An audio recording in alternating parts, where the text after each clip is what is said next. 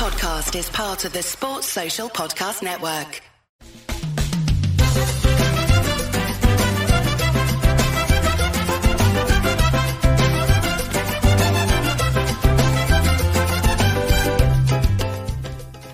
Hola, e benvindo ao podcast of Big Strong Leicester Boys. E espero que voce estaja them. Yes, thank you very much. That was my incredibly awful Brazilian of hello and welcome to the Big Strong Leicester Boys podcast. I hope you are well. Um, my name is Jake Watson. Delighted to say, joined by Jordan. Jordan, hello, mate. How are you doing? I'm very well, mate, and uh, How are you liking the music? I, I love the music. I've just got a little prop as well, a bottle of Cachaça, which is uh, actually from when I went to Rio de Janeiro. Um, but I think it's the I um, the main ingredient for Capriana, however they say it. So we're all feeling very Brazilian, aren't we today? We definitely are. So, of course, um, you know, this is the news that not only have Leicester made a signing, they've, they've made quite an exciting one. We, we've signed Tete, um, whether it's from Shakhtar or, or Lyon, I, I still quite haven't completely worked that one out, but I'm not bothered. He's through the door. We needed a right winger. We've got one. We've never had a Brazilian before, so another reason why all quite excited by this one. And I was thinking he's probably got one of the easiest tasks of all time. He just doesn't have to be crap. and He's going to be one of our best signings in, in recent years because we've been crying out for a right winger. Um, we really, really have. So dead excited for it. Um, so look, hello, said hello to, to Jordan. He's here today, but there's no Jack. So Jack mentioned a couple of weeks ago he is heading off to Australia, um, and he's just sent us this message. So let's have a listen. Boys, I'm uh, I'm just about to board my flight to uh, to Oz, but um, while I'm gone, can you do me a favour? Can you check on Rick because I haven't heard from him since he sent a very excited voice note saying he was off to the BP garage to buy a load of pepperonis. Um, and we've just signed Tete, so I'm worried he's got overexcited and done something. Um, but yeah, keep me posted. Speak soon. I'll let you know if I speak to Harry Suter's family. So there we are, uh, Jack. Uh, hope your, your your flight, your trip was safe, and you land in Australia. Um, we will try and get you back on the podcast, but it does mean that Jack isn't going to be here for a few weeks, or potentially not here for a few weeks. So there has been another transfer. So delighted to say that you know after lots of public demands, the brilliant Ric Flair joins us on the podcast, and we think for for the next few weeks, Rick. Hello, how are you, mate? How you doing, Jake? Jordan, Joe? Thanks for having me. It- oh, it's brilliant! What a day! Yes, We've been delivered brilliant, isn't it? Saturday on the Lord's Day. It's. I mean, we'll get into this last week. It's been a roller coaster for me. I mean, you boys have been subjected to my insanity in the WhatsApp group, but yeah, what a day! And yeah, thanks for having me. And hopefully, I won't bring the podcast to its knees over the next few weeks. No, I'm, I'm sure you won't. Look, Rick, you, you you mentioned uh, Joe as well, and that is the brilliant Joe Brewin, um, founder, co-founder of the Fosse Way, and uh, yeah, formerly of, of FourFourTwo. Um, massive Leicester fan as well, and, and delighted to have him on the podcast this evening as well. Joe, hello, mate. How are you? As happy as, as Jordan and Rick? Hello, boys. I am indeed. I mean, we know in the last pod that Rick chucked a 10 out of 10 in on the rating. So, how can anyone not be ecstatic after hearing that? To be honest, I thought it was a deal that was going to be too much effort to pull off, but they've done it quick. Mm. Fair play. Yeah, no, absolutely. Um, Rick, um, seeing as this is your your first proper guest appearance as, as a as a host on today's uh, episode, the last couple of weeks we've been sticking in some some wrestler theme tunes, which uh, I know that Jordan's a big fan of. Um, so today uh, we're going um with. I hope you like this one. This one. think sexy. I've got the look. The drive to go wild. I've got the move. That really move 'em. I said chill. Up and down their spine. I'm just a sexy boy. I'm not your That's of course the brilliant Shawn Michaels, uh, sexy boy. And look, um, Rick, have we, have we ever done the story on, on you being Ric Flair and, and why you are Ric Flair? Because am I right in saying as well, you're not even that big of a wrestling fan? No, don't like it, mate. Really, um, I don't. I, don't know why I'm called Ric Flair. I mean, I named myself when I joined Foxes Talk, but it was 2004. I mean, what's that? 18, 19 years ago. So can't remember. But I mean, I think over the years I've grown into the name because you know I only really care about wingers and the purveyor of flair. So you know that's the name's just taking care of itself. But yeah, I don't I don't really know one called Ric Flair. I don't particularly like wrestling, and uh, I enjoy the song though, and you know I'm happy to go along with any wrestling regalia. But yeah, it's it's a bit of a bit of probably a bit of a damp squib the name really. Mm. But we're open to requests if there's any particular wrestler theme tune, music, or, or whatever you would like us to include on the podcast. We will definitely do that. Um, Rick, do people, you know, you know, away from Foxes talk and, and social media, etc., do they also call you Rick, or are you are you Alex to them? Uh, no, I've got loads of different nicknames to be honest. Um, I, if you follow me on Instagram, of course, Svenska Malps on there because um, I've got a horrendous Sweden tattoo on my wrist. So, uh, yeah, that's one of my nicknames. My main nickname's Bean. That's what all my friends call me, which again, my name on Twitter's Bean Mallard, and that's not even my surname. So, yeah, it's, hard, it's probably hard to actually land on what my real name is. Yeah, it's Ric Flair's just one of many, many names. And it's probably because I'm a really deeply boring man and I try and make myself a bit more interesting. yeah, well, we're gonna stick with we're gonna stick with Ric Flair anyway uh, for the Big Strong Leicester Boys podcast. But Jordan, as as Rick mentioned, and Joe as well, you know, it was a complicated deal um, getting Tete over the line. I'd mentioned in in the group chat that I'd I had a fear it wasn't going to happen because you know it was complicated, and also in in many ways it felt too good to be true because this was a player that you know we all wanted, you know, and and with all due respect you know, particularly where I'm at at the moment, I don't have a huge amount of faith in in the club in terms of getting these deals over the line. You know, particularly ones that that cost a bit of money because we know that you know we're not flush with cash. Um, so so getting a player like Tete in is it's, it's really exciting, isn't it? And uh, again, you look at them positions like Christy Kristiansen, you want somebody to come in straight away and, and make an impact. We really hope Tete can can do the same. And, and as I alluded to at the start, he has probably got one of the easiest jobs that uh, any recent signing has had because all he has to do is be decent. Because we we haven't had anyone really in that position who's nailed it down since Riyad Mahrez. Yeah, I was um, I was playing football this morning and I finished the game and saw it on uh, Twitter and Instagram, um, and it perked me up. We did win two one as well, so it was a good morning. But um, you know my thoughts on January transfer windows and certain television programs and so-called transfer experts on Twitter and so on and so forth. Um, and I was a bit like you, Jake. It, it, seemed a bit either too good to be true or too complicated to happen. Um, I'm still not 100% sure on the intricacies of the contract or the deal. Um, sounds like we've bought him out of his loan at Lyon and he's going back to Shakhtar in the summer. But, you know, what, I imagine we'll negotiate some sort of deal in the summer, hopefully. But yeah, yesterday, um, you know, Pratty was out on the right at, at one point. Um, probably says more. You know, I actually didn't have a drink yesterday before the game, um, but I can't remember who played on the right yesterday, um, who started the game. Well, it was Madders, wasn't it? It was Madders, yeah. But he obviously keep, he keeps coming inside, um, and you know them two aren't natural right wingers. So, like you say, Tete's got. I suppose he's got a lot to live up to just because he's Brazilian, and, and all of our fans are absolutely ecstatic we've signed him. But at the same time, since Riyad, we've not had any threat on that side of the pitch. Um, you know, than Timmy getting forward. But yeah, it's very exciting. I'd throw him straight in uh, mm. next week, and and uh, hopefully we get a bit of bit of magic, bit of samba, bit of samba magic from the lad. Joe, as the, the proper journalist amongst us, um, we are we are looking we are looking to you. Can you explain this this deal because it is a complicated one, isn't it? You know that he was on loan at, at Lyon, but officially Shakhtar's, but because of the war in Ukraine and yeah, I'll be completely honest. I've seen a few people tweet, and, and I'm still not 100% sure. So, you know, without um, throwing you under the bus and putting you under pressure, um, do you do you understand it? Can you explain to people what exactly the deal is? that, that noise says it all. well, you're, you're right. As far as I understand it, he's out of contract at the end of like the, the calendar year. So there's hmm. this weird bit in the middle where technically he's supposed to go back to Shakhtar, yeah, but realistically, it's it's going to see how he does, and someone's going to buy him in the summer. That's how it's going to work. He's not he's he's not going to go back to Ukraine. So I think it doesn't really matter how, how it's going to work exactly. That is the reality of it ultimately. But yeah, I mean, I, I haven't even seen a story that says how much we're paying for this loan.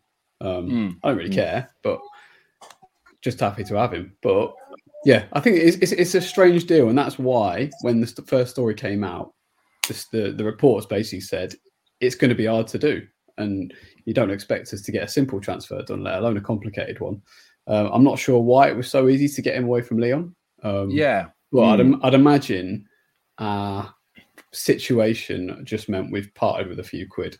They weren't going to sign him anyway, and everyone kind of gets something out of it at the end of the day. So, yeah, I'm excited, but it's quite nice to have a player that you don't really know much about because the expectations are low but high at the same time. I do feel for him because he's he's got a tough job coming in. Yeah. Uh, but at the same time, the bar of who's gone before him is so low that he, he almost can't be any worse. So exactly, I'm hopeful. I'm hopeful. No, and I, I, think we should be. And it is a little bit bizarre because you mentioned him, him being at Lyon. I think he scored six in, in 17, which is a pretty decent return. And and Lyon had let another couple of, of other players go in this window. And they've just agreed a deal for that. Malo Gusto, the, the right back to join Chelsea, but that isn't till the summer. It does feel strange that they have allowed this deal to happen and, and they weren't able or wanting to to make it permanent because he appears to have, to have done a good job there. Um, but but Joe, I mean, I, I have watched the, the highlight reels, the things on YouTube, probably just like everybody else. And I know Rick has been going on and on about this um, this left-footed right winger. He he does feel like in terms of the player that we, we have been crying out for. You know, we've had the Perez, the under, um, all these players we, we've tried there, but this this guy, in terms of the style and an actual position that he is, is the most suited. And on on paper, the best out of the lot, isn't he? Yeah, we just we want to see someone who's going to have a go, like like Riyad used to do in the end. I mean, he was on another level. I watched a highlight reel of him the other day, and it, it, Yeah. basically brought me to internal tears. Um, but you know, think of Harvey Barnes in his in his good old days when he would run at someone and he would have a go and he'd have a trick.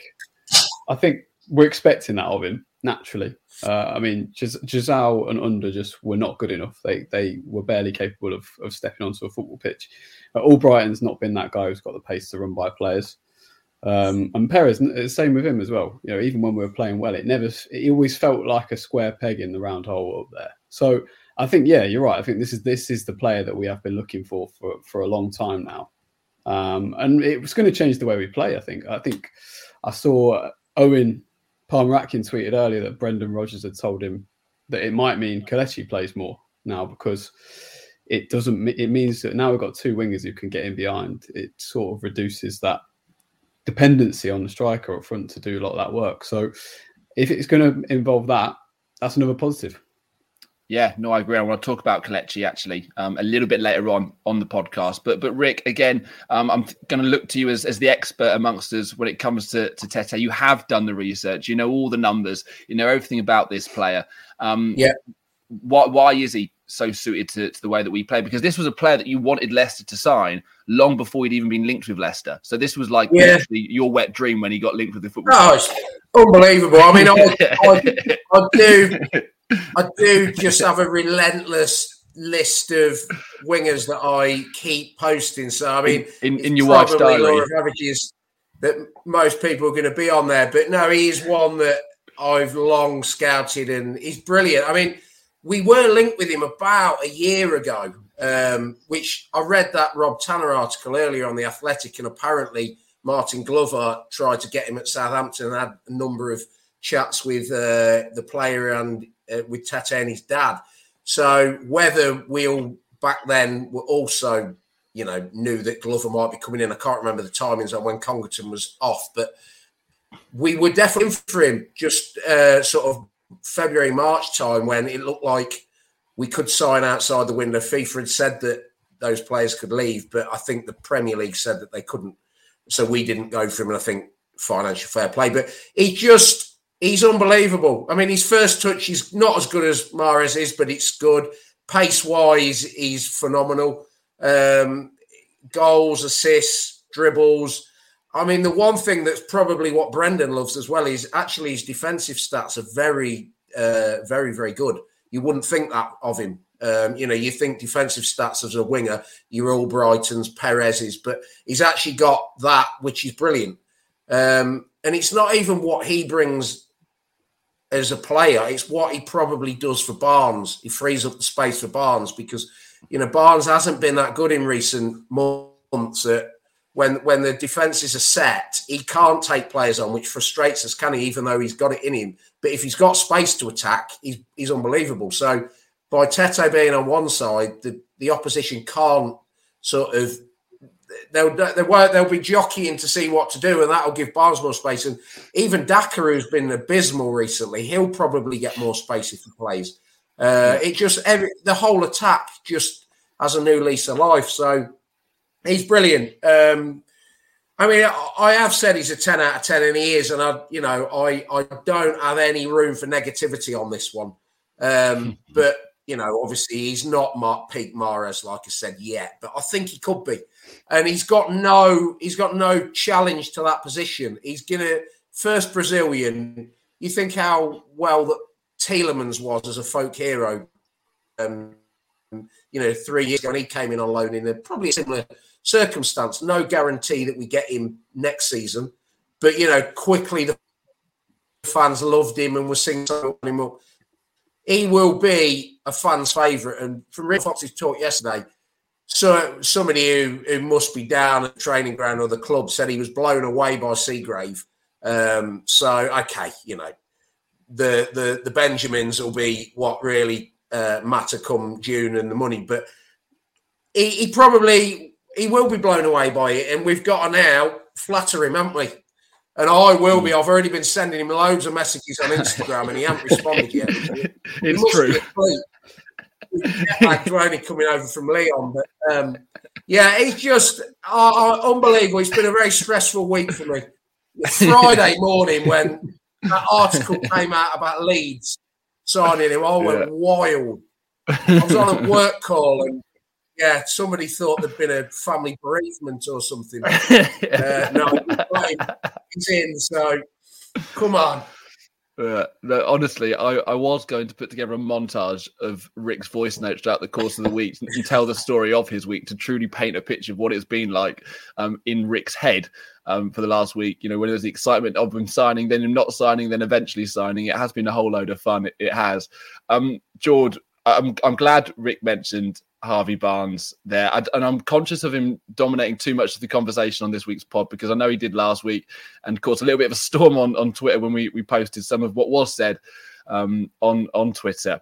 But he does make a very, very good point, Desire Rick, that having two wingers, two real outlets, it is going to free up not just Barnes, but Daka, just everyone, because at the moment we are an incredibly easy team um, to defend against because we can only really go down one side. And, and not only is it going to free up that attack, again, what we've been saying, you know, throughout the course of well, when we signed Wout and then also with with Kristiansen is these new faces will give everyone a lift, and you know. And then it's also an added bonus that he's a great player as well, doesn't it? So, you know, we, we have every reason to be excited by this. Yeah, obviously, Joe and Rick have kind of alluded to it there, but, you know, he's going to breathe fresh life in into the whole 11, I think. Um, you know, I'm not getting carried away in terms of Youri staying at the end of the season. Maybe we sell Madders, but a, a, player like him, or even the intent of the club to to try and lure a player like him from Lyon or Shakhtar, should give a bit of a signal to the other players, um, you know, that are leaving or out of contracts, what the ambition is, and um, especially with um, with Barnes again yesterday at the, at the, game a lot of negativity towards harvey barnes. I put it in the group earlier but you know anthony gordon's going for 45 million quid. He's got seven goals and three assists in 65 premier league games. Barnes has got 29 goals and 25 assists in 130 games. So mm. he's played twice as many but he's, he's as uh, jack called him last week his output his output machine, he called him. Um, his output's phenomenal, and we're talking about a player that's just gone for forty-five million pound. Well, people were saying they'd sell Barnes for forty million. I mean, what planet are you on? Um, and you you can have a threat both sides. Um, you know, obviously Vardy and Daka have struggled through the middle on their own. They'll get service from both sides. There'll be less um, pressure on um, Maddison um, to basically run the whole team uh, when we've got the ball um, and there's an outlet for for Youri and Madders on either side, and um, it is exciting for the for the whole balance of the team. I think, um, and obviously, we, you know, we'll come on to Iheanacho, I assume, but I'm really pleased for Brendan because he's he's obviously wanted um, a winger. He obviously still wants a centre half. Um, and you know, I'm obviously call me a staunch Rodgers in man, but he's not really got any excuses until the end of the season now. He's got the the tools that he wanted. Um, hopefully, we get another centre back in before the deadline, but um, it, it's really exciting for, for the whole team and the whole club. And just before we move on, I, I wanted to just say because you know we're quick to point out when we think the club get things wrong. Thought the announcement was really, really good. Um, loved the Brazil Street photo, and I love the um, was it from Brazil to Braunstone? I From love Brazil that. to Braunstone. And you know, I, I don't know whoever published that or whoever came up with that. They might not be from Leicester, but that kind of thing is what you want to see from from the club accounts, where they actually strike a chord with proper Leicester fans who are from Yeah. around the, the, the Mm. town. So, yeah, I thought it was really the whole thing was really well executed, and looking forward to seeing him play now.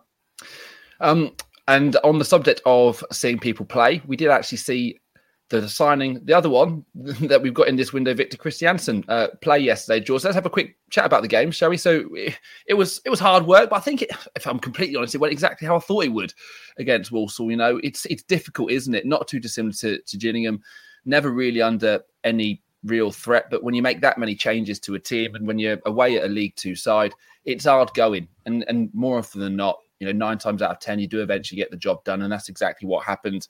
Um, George, you were there. What what did you make of the performance? And then I suppose the, the little that you did see of Kristiansen, I know it's a, a little bit hard to, to judge, you know, a substitute appearance against a League Two team.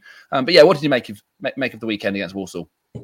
Yeah, I, I think, like you said, Jake, exactly what I expected. Really, obviously there was the vintage Leicester City quick start, and they I think they flashed one across the box and nearly scored after about ten seconds. Um, but after that, you know, first half we um, we weren't at our best, and it seems to be a case that in the second half we really upped the tempo of the of possession, and you could tell that yesterday. And again, a lot of negativity. I mean, I thought we could have had four or five on another day. Um, obviously, Tielemans misses the pen, which is a bit unlucky because it, it's come back off the foot of the post. Um, and second half, I thought we were we were worthy winners, to be honest. Um, and look, it's not easy playing these League Two sides. I know it sounds ridiculous, but they have eleven behind the ball, camped out in their own thirty yards, and people again screaming at Barnes to beat, run at people. Well, he hasn't got the room. You can't beat two, three men in that short space of the pitch. So um, it was it was tough game the cup is just about getting in that velvet bag. And you look at the teams left. I think both United, uh, both Manchester teams are in it. Spurs, Brighton, and then you'd be looking at us and West Ham would be fancying it. So um, now we've got the the Brazilian lad in. Might get another one in. Like I say, get a good draw in the last sixteen, and we could be looking at another quarter final. But um, yeah, the the, the um, Danish lad really impressed me. I know he's playing against League Two opposition. Uh, it was funny seeing him say to Barnes after we scored, he actually went over to him and it looked like he was saying, when I overlap, give me the ball. um, I don't think Barnes was used to someone running past No. him. It's never seen that before. But again, it, it should help because if Barnes comes inside onto his right foot, Kristiansen can overlap on the outside. Um, and I tell you what, he's a big fucker as well. He's a proper, proper Scandinavian. He's proper rangy, Dane. isn't he? Oh, he's a big lad, yeah. Mm. Um, and he, I was impressed because even when you're playing against opposition like that, it's about your decision making and making the right decisions. And he, he looked like he did that. Um, and actually, Walsall is the first time I've been there because when we played them in League One, I was down at Brighton Uni with Joe. Um, and driving past it on the M6, I always thought it looked like an absolute tip. But quite, a, quite a nice little ground. I quite liked Yeah. it. And um, Yeah. uh, yeah, so that was number 78 for me. I've, I have cheated a bit. They're not all with Leicester, but I, was- I was quite happy to see a new ground and a, a 1 0 win get us in the hat. That's good work. That good work. Seventy-eight. Um, yeah, eleven teams, eleven Premier League teams have been knocked out of the FA Cup. So we saw in the League Cup, didn't we? Um, you know, with with Newcastle, Southampton, um, ourselves, you know, getting really deep into it. It looks like it could well happen with the FA Cup as as well. I mean, Joe, I know you want to talk about Iheanacho, and we will do in a couple of moments. But with, with regards to the FA Cup, what, what are your thoughts on it really this season? Because naturally, Brendan's always going to say that the cup is something he really wants to go for, and, and as fans, it's something we all want to go for. But do you think he's probably going to be a little bit more hesitant in, you know, behind closed doors in terms of if if he gets a particularly tough draw, he's going to be thinking, well, look, you know, ultimately Premier League is is the focus this season. I don't think he can be in a position to say that because, oh, oh, oh, yeah, obviously, ultimately staying up is the number one priority. But I think Brendan's shown that he cares about the cups. He loves them, and I don't think he's got it. I don't think it's part of what he's about to to chuck in the towel with it. I think with whatever has happened to our squad this year, there are still players who want minutes and need minutes. So I don't think there'll be any question that we won't be taking it very seriously, um, especially with the teams that are, have gone out now. Um, I think his track record shows has shown that, and you know we'll hopefully give a well, our squad will be in a better shape than it was by the time you know when we played Newcastle in the League Cup, which was ultimately a bit of a shambles. But who knows? You got. I think if, as long as the schedule is not too daft, uh, and you've not got a particularly important Premier League game close to an FA Cup game, I think he'll be playing his full strength team in, in most games, to be honest. Mm. And what, what did you make of, of Kristiansen? As as Jordan said, you know, he was looking to, to go beyond uh, the winger each time, and you know, we've we again uh, wary of of talking about players that we've spoken about and criticised a fair amount over recent weeks. But Luke Thomas has come in for for a lot of criticism, um, and I think well, probably rightly so in in the sense that he does appear to just not be good enough.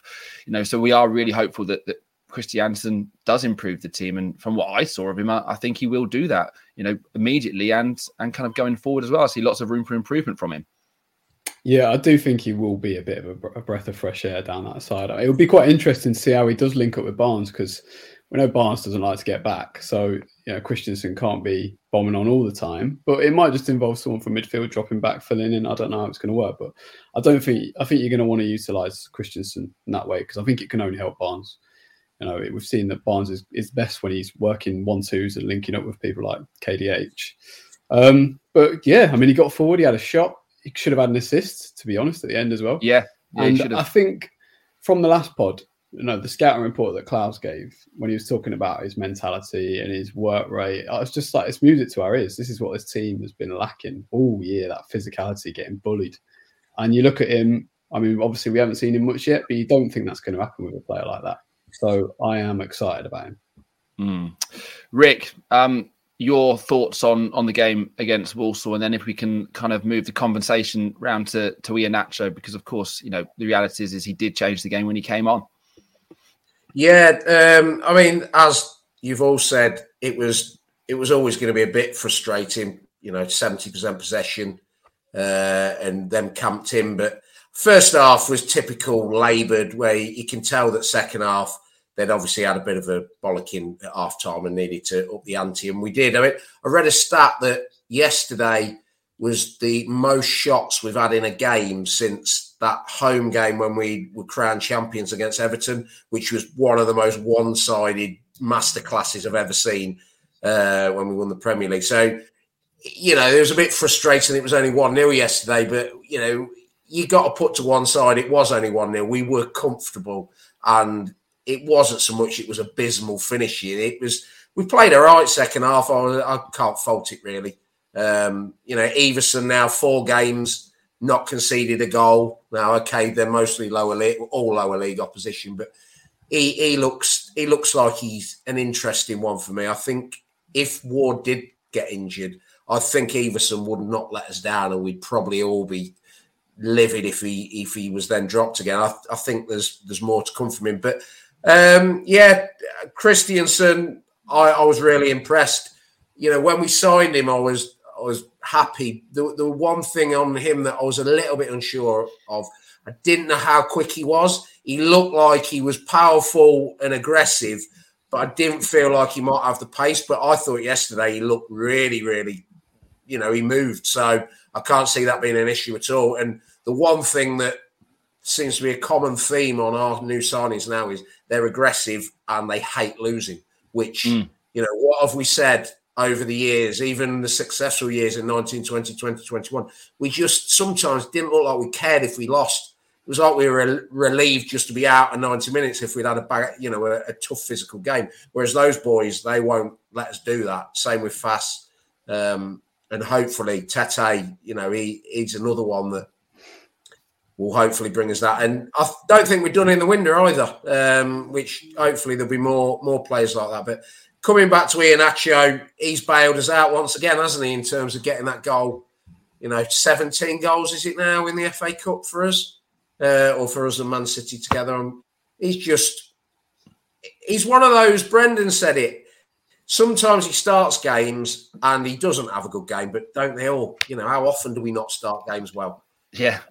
If we if we can if if Tete and Barnes either side of him works, because that's the thing, he's not a number nine. He likes to drop deep, but with two wingers bombing on, it could it could be the, the system to play. Um, and Daka not doing himself any favours, and Vardy's obviously been the pits this season. So um, yeah, I, I just hope we're now you know going to navigate through this and, and find a, a formation with with the boys. Yeah, I mean, I, I honestly do think that Iheanacho is a lot more of a number nine than, than people give him credit for. It's just because he is different to, to Vardy and Daka. I mean, those two, because they do really do play on the shoulder.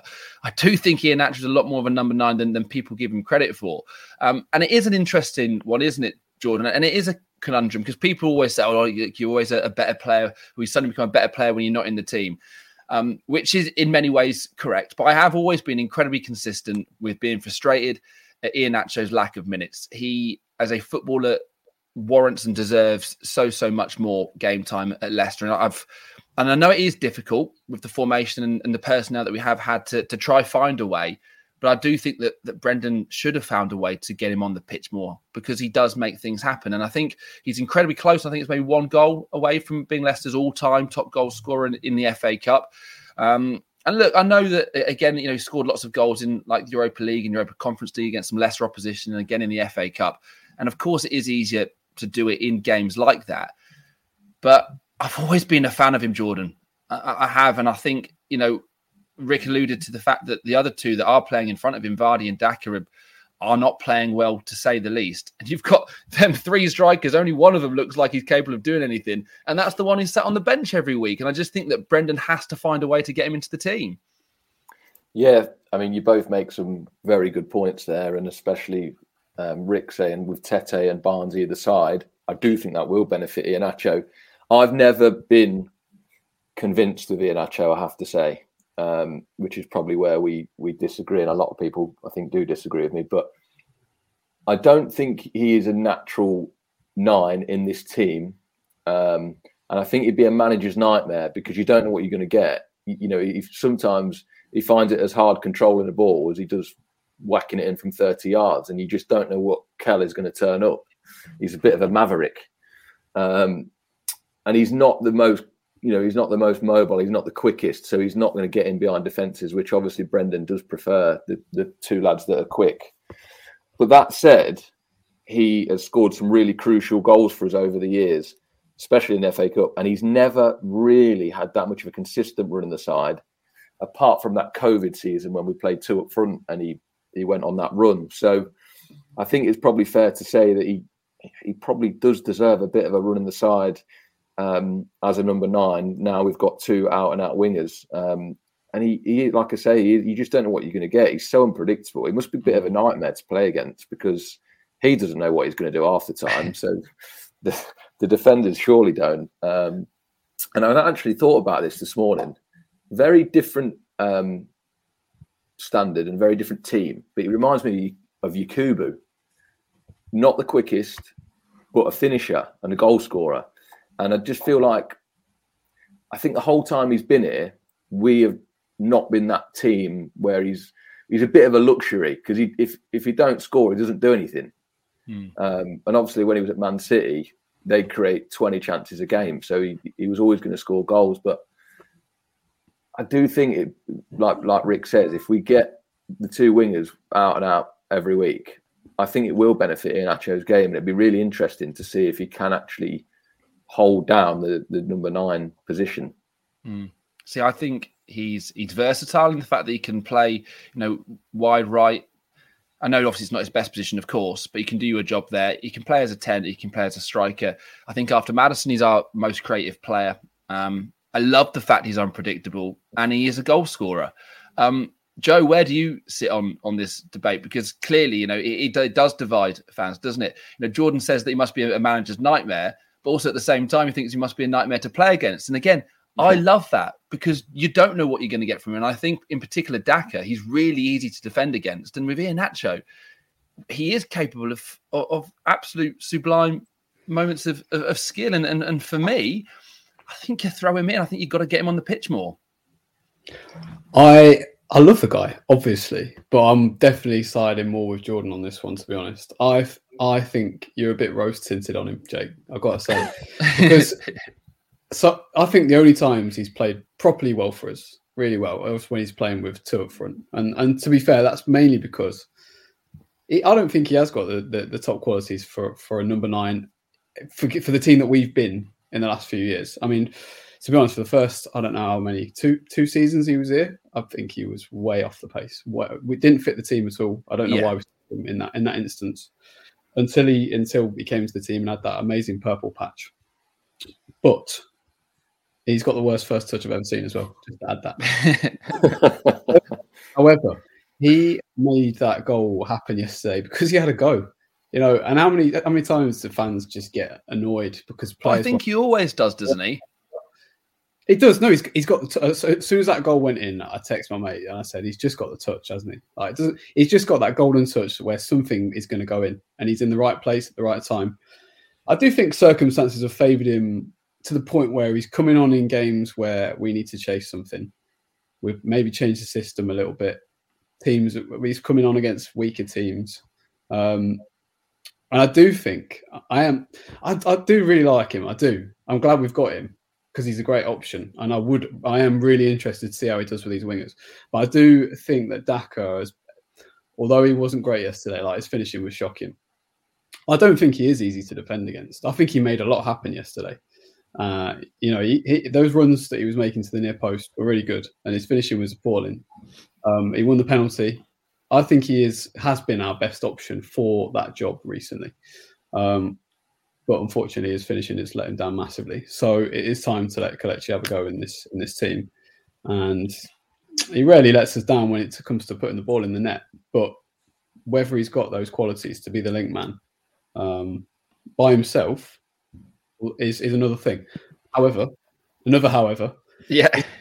It's going to have Maddison near him this time, and that makes a big difference. Um, that will help him out a lot. I think that could be the, the, the key to him uh, being successful in that position now. Mm. I just think sometimes, know, Leicester is such a difficult watch that everything is, is kind of very sideways. And when Maddison, in particular, well, well, frankly, when Maddison isn't in the team, sometimes you're just looking at it and thinking, well, well how are we going to break a team down? How are, how are we going to create and, and, and score a goal? And you know, players like that are, are worth their, their weight in gold. And you know, they are frustrating at times. Of course they are, but but that's the nature of, of the player that they are. And look, Rick, I know that at the moment, you know, it, it is January, so of course, you know, people people are you know very much focused on on that in terms of changes that they want to see. But to kind of look ahead a little bit to the summer, we we know there's going to be huge change. Um, but the, the, the striking department is, is one that's a little bit peculiar, isn't it? Because you've got the two strikers, Vardy and Daka, who aren't going to be out of contract at the club, and you know they're unlikely to to leave the club in, in the summer. I mean, I personally do think that, that Daka should go in the summer, but uh, again, that's purely my own opinion. Um, but what would you do with Iheanacho? What would you do with him? Because he's on big money. If he's going to be third choice, you know, Leicester can't really be in a position where they're paying someone what hundred grand a week to sit on the bench. He can't be far off that kind of Yeah, salary, I- can he? I don't know with Iheanacho what sort of salary he'd be on. He, he strikes me as a player that's probably never really like asked for money like some of them have. He obviously he has signed a second contract with us. He'll be on some, you know, he'll be on north of 60, 70 grand at least. But I don't know whether he's he's on the mega money that some of the others are on. I think the thing with Iheanacho is his contract is up in 2024. Um, we've got so many players that are out of contract in the next 18 months. I thought he might go last summer, especially when we needed to raise funds. And I thought he, and there were, there was some rumours there might have been a couple of nibbles at him, which surprised me when there's not been some proper bids for him. Certainly after that season he had, well, the back end of 2021, I thought that that would still carry forward as a reputation.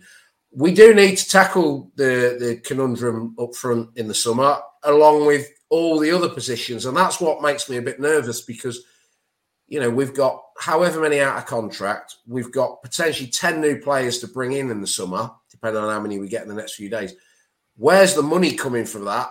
But not even that. It's just like how do you, it's a nightmare to try and get those players in in any strategic fashion. But I do think I mean, Vardy's not going a year early, is he? He's going to stay, and I hope he does. I I was a massive Daka fan, and still am a Daka fan, but I almost thought Daka was as good as Tete when we signed him in terms of being so happy about it. Um, I just, I don't know. I, you know, I've got some, I've got some potential options that we could go for. I mean, Loïs Openda at Lens uh, who, who, only went there last summer. I think he would be what we were hoping Dak would be. Um, but yeah, I, I think they, they, need to have a real good sit down with Iheanacho mm. in the summer. Don't know what happens now in the next few months, and and uh, and you know if Brendan's not going to utilise him properly, then we've got to shake hands and let him go for a reasonable yeah. fee. Yeah, no, it is. It is a difficult one. It is a weird one because said there is going to be so so much change, and you know, you look at the three strikers, and you could argue that, that none of them are, are the club's future. So you'd imagine that decisions need to be made there at some point as well. Um, Jordan, I see there's a question here from you, which um, I'm absolutely going to cr- credit you for. It, it, it's a great one. We've been speaking about Tete and and Maddison and, and that right that wide right position because that's where Maddis has been playing at the moment. Now, of course, the assumption is that Tete comes in to the right. Well, we're obviously not going to drop Maddison. He's going to move back in centrally. So, what does that mean then for for the midfield players? Because you've had Dewsbury Hall, Tielemans, um, and indeed in Soumaré and, and Mendy, and I suppose Perez in in some ways uh, playing playing there. Um, seeing as it is your question, um, what is your thoughts on that? So Maddis comes back in. Who keeps the other two positions? Who who, who drops out? I mean, I, I mean, for me, it's got to be KDH and hope that at some point indeed he returns to form? Actually, no, because there's no Tielemans. I don't know what to do. What are you going to do? Yeah, I mean, I, I, can't take credit for the question because Jack asked it me yesterday, and seeing as, he, as he's not here, I thought I'd uh, oh, I'd ask it cute. on his behalf. Um, yeah. Again, it's an absolute nightmare for the manager. Yeah. Um, because you need a I sitter, mean, don't you? You know, because because personally, my, my, three favourites would be Tielemans, Dewsbury Hall, and, and Madders. But you, you're going to need someone who's going to sit, and that means that one of Mendy, Soumaré, or Ndidi has to, to play. But um, yeah, so so which one do you do? Who do you drop? Because he's previously he's been very very reluctant to drop Tielemans, hasn't he? Yeah, I mean I wouldn't drop Youri. Um, what I would do, which might sound like madness, because you do say you need a sitter, and I, have um, before previously said I'm not mm-hmm. 100% sure that you necessarily do. So I'm going to say Tielemans sits, gets the ball off the back four, dictates the game. KDH can play deeper, I think, because he's got the energy yeah. to, to, to break it up. And then that frees Maddison higher up the pitch in the 10. So you're effectively playing KDH as a like a box to box eight and Tielemans is what you'd kind of say is a four, like a Busquets kind of role.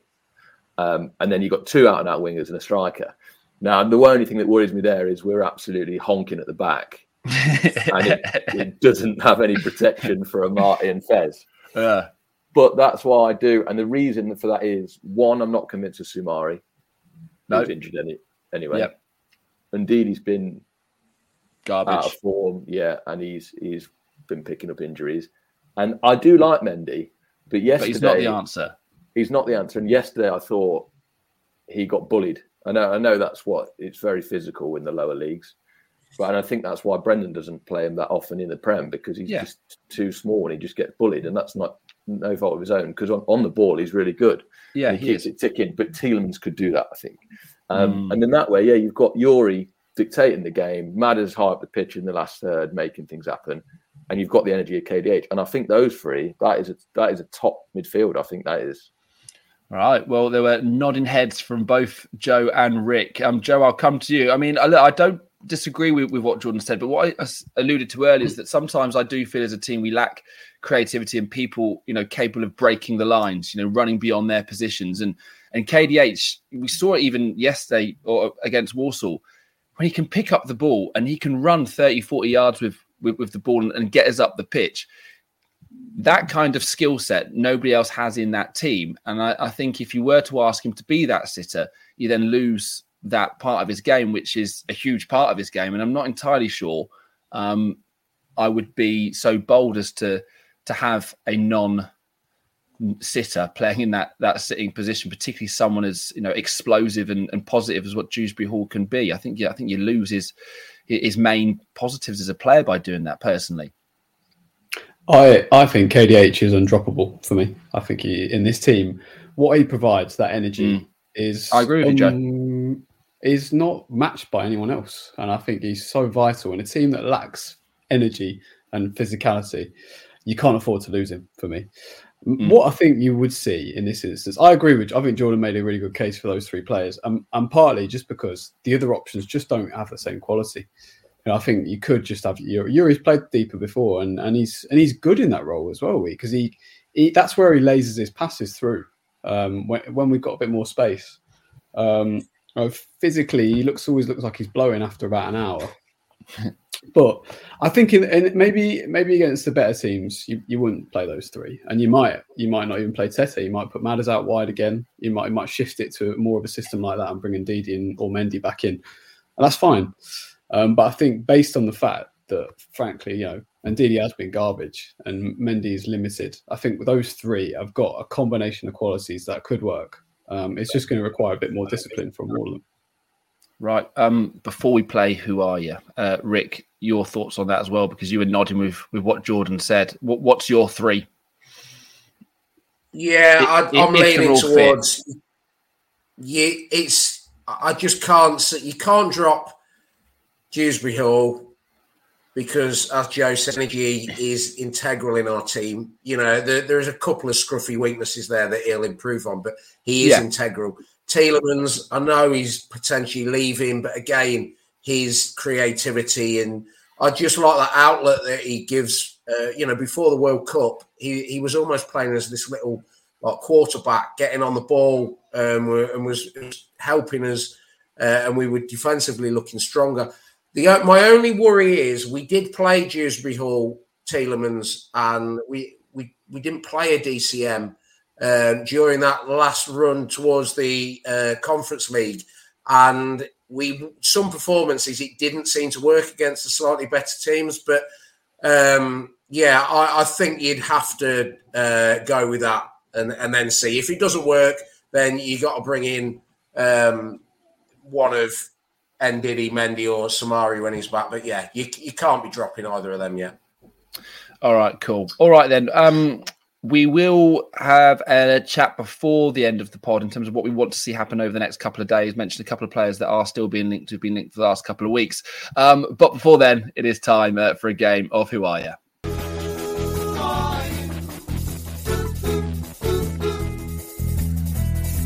Who is your daddy and what does he do? Who are you? You. No, not me, you. Yes, I am you. Just answer the damn questions. Who are you?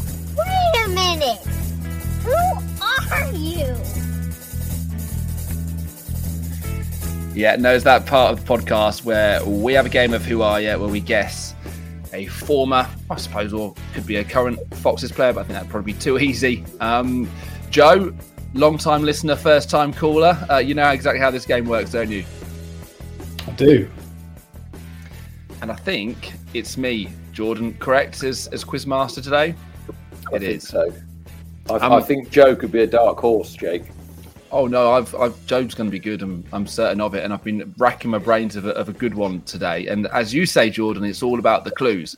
So I've gone with one which isn't hugely rogue, but I'm going to see if, if if the clues can kind of make it a little bit more difficult for you. I wanted to mention as well. Last week, Jack said when he was up against me that he thought he'd lost before the game had even started. Um, yes, I think I am winning over the course of the season, but at the same time, I do think I'm responsible for the two worst guesses so far. Um, during, during these games. I, I guessed was it Lilian Nalis for for Frank Rowling, and then Dion Dublin last week um, for who was it last week? Uh, Bruno Berner, which are absolutely horrendous. Um, so yeah, I'm I'm sitting on the sidelines this week and taking the the role as quizmaster. So boys, uh, are you all ready? You good to go? Yeah, we Let's good. Yeah. Rick, you've not played Yeah. before, have you? Rick, have you played? I have. I've got. Paulson Yes, did. straight off the bat, didn't I? You did. You did. As soon as I asked, I remembered you did. Um, right. luck. So let's see if that continues today for your second time. So nice, easy one to start with. Date of birth. Um, I was born on the 25th of May, uh, 1980. So to, to save you the math, um, he is aged 42. right. So I wouldn't expect any guesses by this point. An interesting fact about me I have played in five top flight leagues across Europe. We've got no guesses yet. 42. Played all around Europe, but all top flight leagues. Okay. I'm seeing three blank faces stare back at me at the moment. Um, I played for Leicester between the years of 2004 and 2006. So just the two seasons. Oh, don't think we've ever done three clues and not a single guess as of yet. Um, oh, now my next one. Actually, no, I'm not going to go there because I think if I do that one, it's going to become too easy. So I, I, I played for a few clubs in England. there were a few them. I'm conscious of making it too easy because, as we said, as soon as I do do it, because this one isn't really, really rogue, I'm going to give you the answer. Um, okay. I signed from Real Betis in 2004, but I had been on loan to two English clubs beforehand. But I joined from Real Betis in 2004. Oh, I thought I was going to get more from you then. I, I can't remember anyone. Oh, signing no, for I'm not. Hang This on. is an, This is a good one then. Happy with this. it's annoying me. Okay. This is um, like It's annoying me landfill. because I remember we landfill signed era. someone from Betis. mm, Uh, if it helps with the position, um, I am slash was a midfielder. And he's got to have some pedigree to have played in the Yeah. top five European leagues. His dad was a, also a manager and managed Stoke City, Notts County, Barnsley, and a national team. But if I was to give you the oh, I've got it. team, Joey Gudjonsson. yes, Joey Ric Flair. Oh, no. Yes, Ric Flair. So my, Oh, my dad has managed Stoke, That Notts County. Barnsley, and the Iceland national team. And yeah, if I'd said that he'd also played for Burnley and, and Huddersfield and, and Villa and Wolves, um, then I thought maybe you would have got it. Um, but yeah, and one of you would have got it because we did obviously we only ever signed one player from there, you know, as a midfielder, and, and that era played for a couple of seasons, and of course, you know, very well remembered, wasn't it? It was a, it was a not particularly fun times at the times, but he was one of the, the shining lights, wasn't he? Of what was a pretty poor team. I actually um, missed that goal from the halfway line. It was Were you against having a Hull, pint? I think. No, I. So what what year was that? Like 2005. So doing about Yeah. 14, 15. I wasn't. Yeah, sorry. I wasn't very well, um, and I just didn't go to the game. I cried it off a little bit, but we were shit, weren't we, back then? So I wasn't really Oh, that bothered dreadful, about missing yeah. it. Big and then time. and then Dad got home and he was like, "Oh, Joey Gudjonsson scored from the halfway line." So obviously back then you, you didn't have Twitter or anything, did you? You couldn't see the goals until the, the highlights later on. And I just remember the pitch was an absolute state as well. it was. back then. Mm. Right, before we, we finish up this evening, let's then talk about the remainder of the transfer window. So, what this is going out Monday morning, we've got till what is it, Wednesday night or Tuesday night? We've got till Tuesday night. Tuesday night. So, Yeah. not a lot of time, basically. Um, two names I think dominate. It's, it's Harry Souttar and Jack Harrison. I mean, we've literally sent Jack to Australia um, because we preempted that, that Harry Souttar is, is going to sign for Leicester. It's going to be a heck of a job trying to stick that for expensive. That doesn't happen. Um, but but Rick, as our, as our transfer guy, um, Harry Souttar and Jack Harrison, they, they, it feels like those are the two names, don't we? Particularly Harry. Although I did read today Alex Neil um, saying he now thought it was highly unlikely that Harry would leave before the deadline day, which isn't exactly probably the news that people want to hear. Yeah, and I think um, one of their centre halves went off injured after about 10, 15 minutes today, so that's not Right, not help. good. Uh, I still think we'll we'll try and push for him. Um, and I think he would bring. I mean, his aerial duels are unbelievable, and he's good on the ball, and he's quite quick for a six foot six bloke. So, if we can't get him, we need someone of that profile. It feels like if that's what we're going for. I do feel like there'll be just a player that we are going to go for that isn't those because and, and we'll probably find out about it tomorrow. I can't imagine we'll find out about it Tuesday and then land the player. So if we haven't heard of anyone new tomorrow, then I, I don't think we'll, we'll you know spring a surprise. But yeah, and, and Jack Harrison. Um, I, I went, before we got Tete, I was a bit negative about Harrison. It was probably a bit Yeah, unfair on him. But you know, I was heads were going to roll if that was who we were bringing in it over Tete. Um, but he he's one of those. I, I think it's a bit unfair to worry about players when they're 25, 26 that come from the Premier League that have done half decent. But, you know, Perez, it scares me because you pay a lot of money for them, even when they've only got a year and a bit of the contract to go. But Harrison, he's energetic. You know, he, he was unbelievable in that Bielsa system. He plays more on the left than he does on the right, but he'll cover both positions. Uh, you know, give Barnes a kick up the arse if he's got some competition, like what happened with Lookman last season.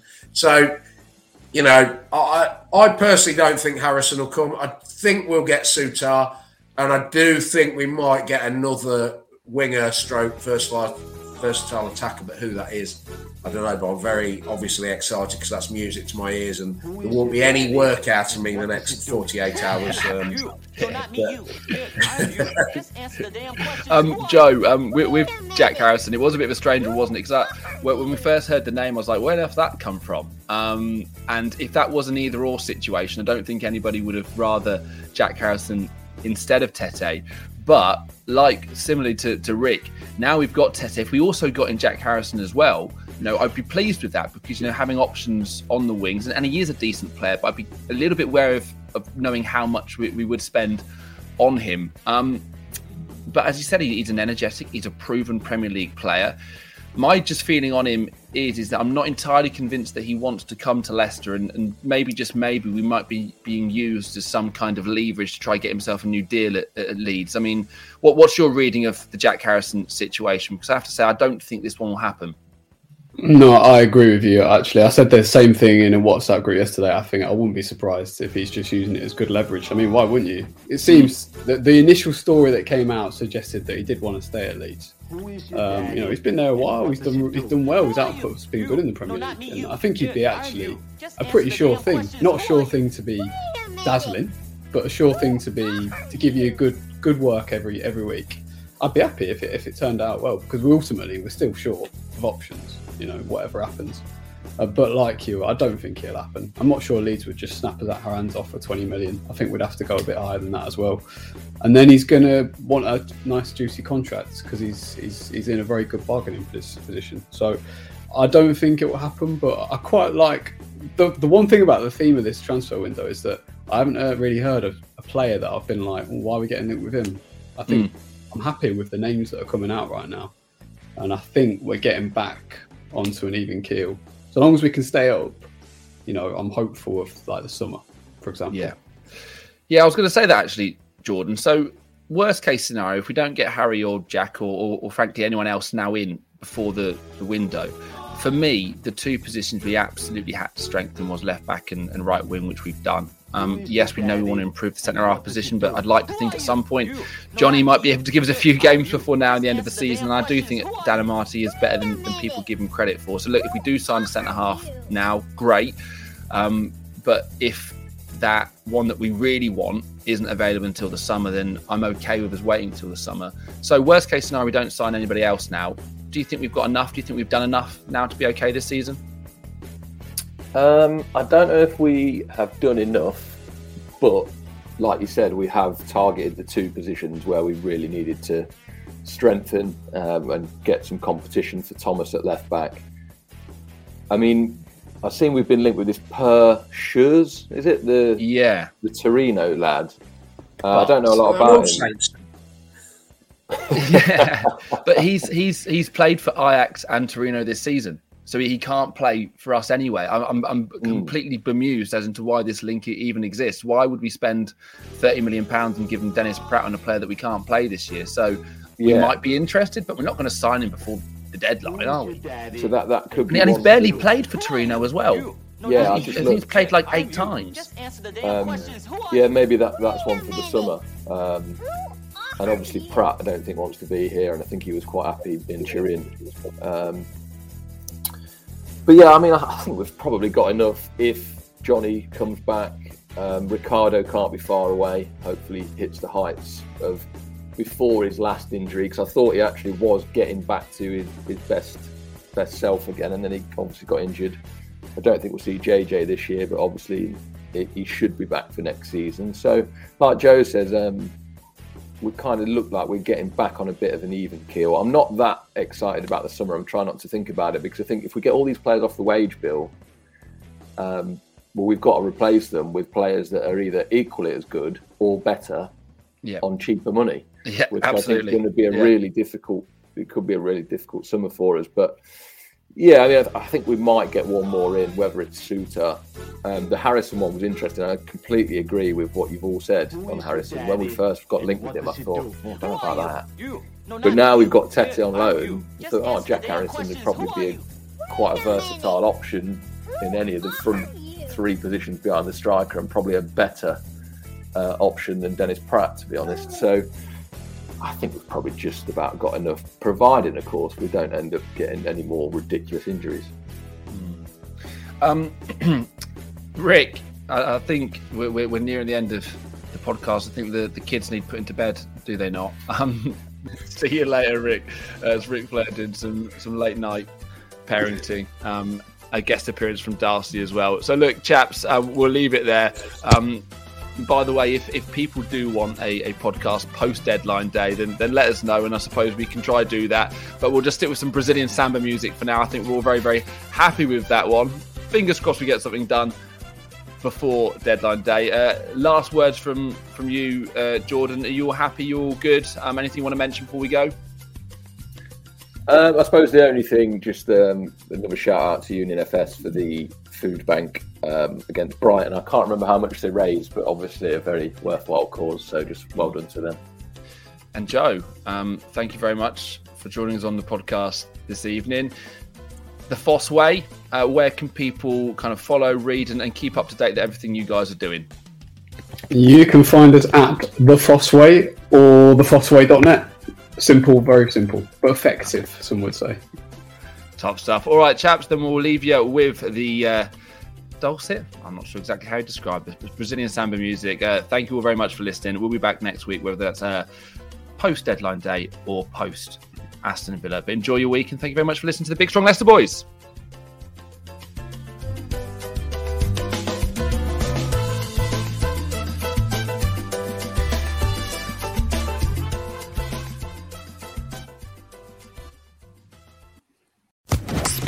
Social Podcast Network.